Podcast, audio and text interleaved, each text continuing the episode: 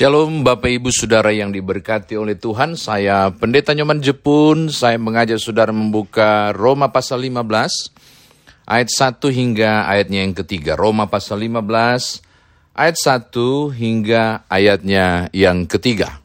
Sebelumnya, mari kita satu dalam doa, kita berdoa. Bapa Surgawi, kami mau mendengarkan firman-Mu, tolonglah kami, agar kami boleh memahami kekayaan firman Tuhan ini dan mengerjakannya. Demi Tuhan Yesus Juru Selamat kami berdoa. Amin. Roma pasal 15 ayat 1 sampai 3 saya bacakan untuk saudara. Kita yang kuat wajib menanggung kelemahan orang yang tidak kuat dan jangan kita mencari kesenangan kita sendiri. Setiap orang di antara kita harus mencari kesenangan sesama kita demi kebaikannya untuk membangunnya. Karena Kristus juga tidak mencari kesenangannya sendiri, tetapi seperti ada tertulis kata-kata cercaan mereka yang mencerca engkau telah mengenai aku. Demikian firman Tuhan, saudara saya dikatakan berbahagia jika mendengarkan firman Tuhan ini merenungkannya, memberitakannya, istimewa, melakukan dalam kehidupan beriman kita. Bapak Ibu tolong lihat ayat 1. Kita yang kuat wajib menanggung kelemahan orang yang tidak kuat. Pertanyaannya, apa itu kuat dan tidak kuat? Apa yang dimaksud dari bacaan kita ini? Kata kuat dari kata dunamos, kuat itu. Dunamos itu berarti kuat. Bisa secara iman kuatnya, bisa secara finansial maupun kedudukan atau jabatan atau posisi di tengah masyarakat. Itu kata dunamos. Tidak kuat itu adunamos. Uh, ya sama juga soal iman, soal uh, finansial, tapi juga soal kedudukan, status sosial di tengah masyarakat dan seterusnya.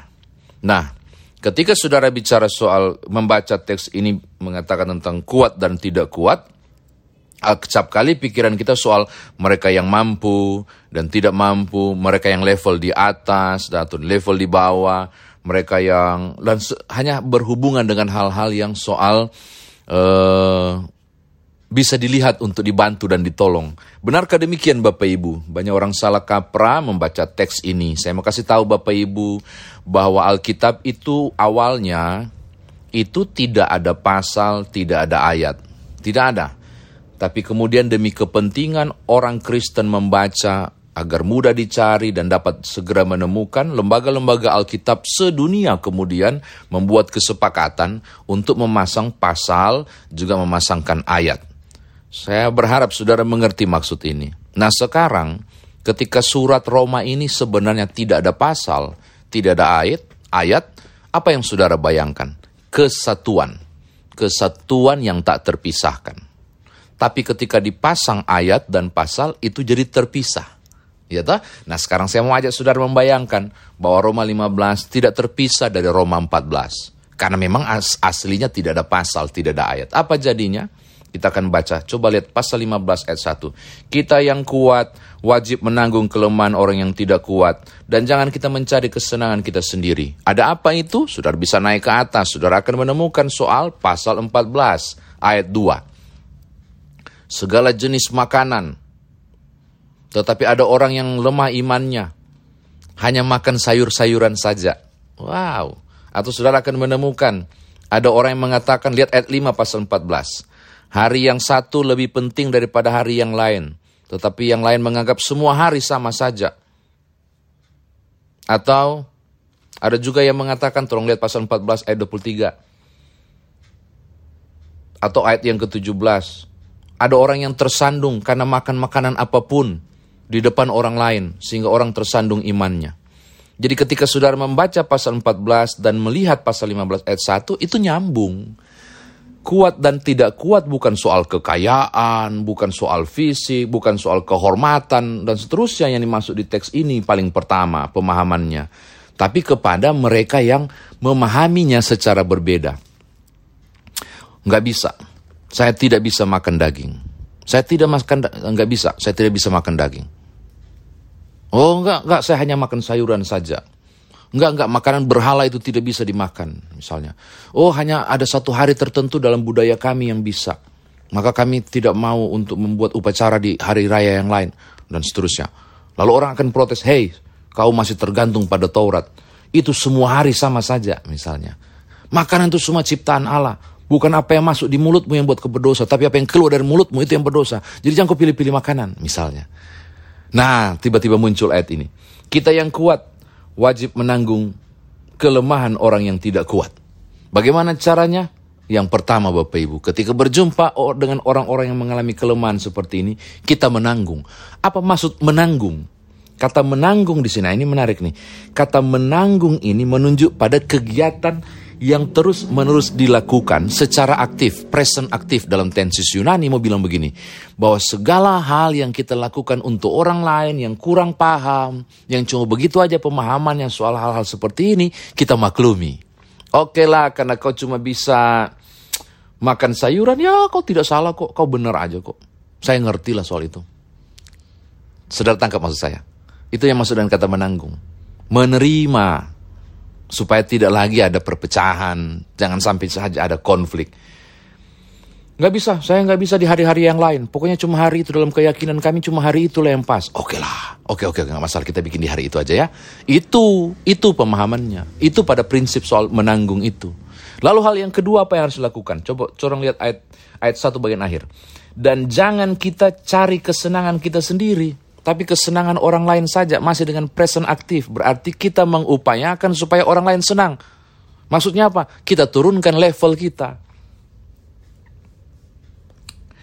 Karena kau tidak bisa makan daging, maka ketika saya makan denganmu, saya hanya akan makan sayur saja.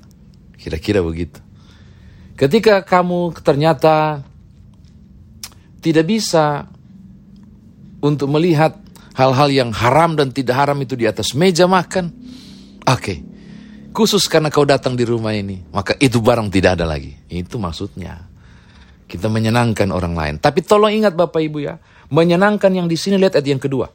Setiap orang yang antara kita harus mencari kesenangan sama kita demi kebaikannya untuk membangunnya. Kesenangannya ini maksud supaya kebaikan. Kesenangan ini maksud adalah untuk membangunnya. Kalau sampai kita bikin senang dia ternyata itu sesat, kita bikin senang dia ternyata itu untuk kehancurannya, saudara berdosa ketika saudara menurunkan level. Nggak bisa, fight kalau perlu, supaya dia jangan hancur. Tapi kalau tujuannya supaya dia semakin baik, tujuannya untuk membangunnya, bukan hal prinsip secara dogma, kenapa tidak untuk mengalah? Demi tidak ada konflik. Itu maksud soal yang kuat dan lemah ketika berjumpa pada pemahaman pertama inilah. Tetapi juga Bapak Ibu itu bisa bisa juga pada pemahaman yang kedua soal marilah yang kuat menolong mereka yang lemah. Itu bisa. Bisa juga menjadi pemahaman kita soal itu. Paulus meminta agar juga orang-orang yang benar-benar mampu dan kuat menolong mereka yang lemah. Tapi pemahaman pertama ini yang menjadi penekanan saya ketika mengurai ayat yang pertama. Selanjutnya Bapak Ibu tolong lihat ayat yang ketiga. Mengapa harus dilakukan seperti itu? Mengapa kemudian kita menanggung mereka yang lemah? Sebagai seorang yang kuat, lihat ayat 3. Karena Kristus juga tidak mencari kesenangannya sendiri, tetapi seperti ada tertulis, kata-kata cercaan mereka yang mencerca engkau telah mengenai aku, karena Tuhan Yesus melakukannya. Maka ketika saudara mengerjakannya, saudara sedang membuat refleksi, pantulan, proyeksi tentang Yesus. Mengapa? Karena Yesus juga melakukannya. Menanggung dosa dan kelemahan orang menebusnya, dan menurunkan level setara hamba yang paling hina tersalib di kayu salib. Jadi ketika saudara mengerjakan poin penting dua hal tadi, yaitu menanggung dan menurunkan level, saudara sedang memproyeksikan Kristus bagi orang lain yang melihat tindakan saudara. Coba lihat. Ini sesuatu yang istimewa. Saya kira demikian firman Tuhan ditafsirkan. Nah sekarang bagaimana kita bawa dalam kehidupan beriman? Saya mau katakan hal yang pertama Bapak Ibu. Ketika saudara berjumpa dalam kehidupan sosial di mana pun saudara berada, saudara akan menemukan tipikal dunamos dan adunamos. Mereka yang kuat, mereka yang tidak kuat. Entah soal pemahaman, pengertian, bahkan soal fanatisme beragama sekalipun. Saya mau katakan, hindari konflik. Kalau perlu saudara maklumi, Ya cuma begitulah level pemahamannya. Maklumilah, dalam arti tanggunglah. Dan kalau perlu level itu saudara turunkan. Demi supaya tidak menjadi sandungan. Demi supaya kemudian tidak menyusahkan orang lain. Boya kalau saudara berjumpa dengan orang yang tidak bisa makan daging misalnya. Kenapa sih saudara berusaha, kenapa kita berusaha makan di depan dia misalnya? Jangan buat dia tersandung. Itu sederhana sekali. Bukan soal munafik, bukan. Saudara sedang berupaya menyenangkannya demi kebaikannya untuk membangunnya, itu maksudnya. Tapi jangan pernah mundur, jangan pernah turunkan level, jangan pernah mengalah kalau bicara soal dogma dan kebenaran Allah. Ini prinsip. Kalau demi kepentingan Allah, kalaupun harus tidak senangkan orang, saya harus lakukan. Itu prinsip juga. Jadi lakukanlah secara berhikmat untuk mengerjakan bagian itu. Karena memang orang yang kuat harus menanggung orang yang lemah. Pada prinsip ini, saudara sedang mengerjakan apa yang Paulus maksudkan di ayat 1. Yang kedua, yang terakhir Bapak Ibu. Di sisi yang lain, kita harus kembali juga pada relevansi dan aplikasi. Kuat dan lemah juga bicara soal kehidupan bersosial. Saling tolong, saling membantu. Di posisi jabatan saudara yang strategis. Di kemampuan kekuatan finansial saudara yang strategis di kekuatan iman saudara yang sangat strategis. Saudara harusnya bisa pakai untuk menopang, menanggung orang yang lemah. Mudah-mudahan Bapak Ibu mengerti maksud saya. Bahwa di posisi jabatan saudara itu tidak pernah kebetulan. Bahwa di tengah kekuatan finansial saudara itu tidak pernah ke ke kebetulan. Di saudara yang sangat mampu dan teguh iman itu tidak pernah kebetulan. Sebab itu bisa dipakai Tuhan untuk menanggung, menguatkan orang-orang yang lemah. Nah, gitu. Contoh Bapak Ibu, ada sebuah ilustrasi. Seorang bapak tergesa-gesa mengejar kereta yang hampir berangkat di stasiun kereta. Sambil dia setengah berlari, dia menengok ke sebelah kiri ada peristiwa menarik. Ternyata ada rombongan pejalan kaki yang tanpa sengaja menyambar jualan anak kecil, jualan jeruk yang disusun rapi, berantakan dan terhambur di lantai kasihan. Dan tidak ada yang peduli, anak itu sendiri yang mengumpulkannya dan menyusunnya. Dan si bapak yang agak terlambat ini, seorang Kristen juga yang agak terlambat ini bergegas. Hanya menengok saja, dia juga nggak pungut dan dia bergegas pergi. Ketika dia sudah mau masuk ke gerbong kereta api, tiba-tiba hati nuraninya menggelisahkannya balik, tolong, tolong anak itu balik kesian, tolong anak itu. Wah dia mulai frustasi, balik nggak ya, aduh kok akan terlambat nih, balik nggak ya. Ah, dia harus menghentakkan kaki. Iya deh, aku balik sambil menghentakkan kaki dan emosi dia balik kan dia sangat terganggu. Dia balik, dia bantu anak itu kumpul satu-satu, satu-satu, satu-satu. Sampai kemudian butiran terakhir nyampe. Tersusun dengan rapi butir jeruk yang terakhir. Ketika dia mau pergi, anak itu menangkap kakinya dan berhasil mencengkram ujung dari uh, celananya. Si bapak ini nengok dan melihat, dan dia kaget. Ternyata anak ini tidak bisa lihat. Seorang yang buta kasihan. Dan dia bilang, wah syukur saya tolong kasihan gitu. Tapi anak ini tahan, dia bilang, Pak terima kasih. Ya udah, udah, udah, aku mau kejar kita. Sebentar saya mau tanya. Apakah bapak uh, Tuhan Yesus? Kaget pria itu dan tanya, bukan, bukan, saya bukan Tuhan Yesus. Kenapa kau tanya begitu? mama saya ajarkan dulu bahwa dalam kesulitan pasti ada saja yang tolong dan Yesus pasti akan menolongmu di tengah kesulitan. Dan tadi Bapak menolong saya. Apakah Bapak Yesus? Ya ampun terharu Bapak itu. Dia peluk anak itu dan kata, bukan nak, bukan nak. Udah ya, saya terlambat, saya harus kejar kereta. Dia pergi sambil menyapu air matanya. Saya mau katakan begini kepada saudara ketika engkau yang mampu dan kuat. Dari kata dunamos tadi, yang bisa berarti kuat iman, finansial, atau posisi dan jabatan. Di posisi yang tepat yang Tuhan kasih. Di kekuatan finansial yang Tuhan beri. Di keteguhan iman yang Tuhan anugerahkan. Di kekuatan fisik juga saudara atau apa pun. Apa pun bentuk yang kuat dunamos saudara. Dan ketika engkau menolong dan menopang orang lain. Tahukah Bapak Ibu? Saudara sedang memantulkan Kristus memproyeksikan Kristus untuk dilihat oleh orang lain.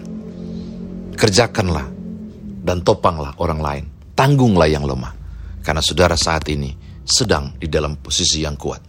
Jadilah berkat bagi orang lain. Jangan jadi satu batu sandungan supaya sungguh Kristus dapat dimuliakan.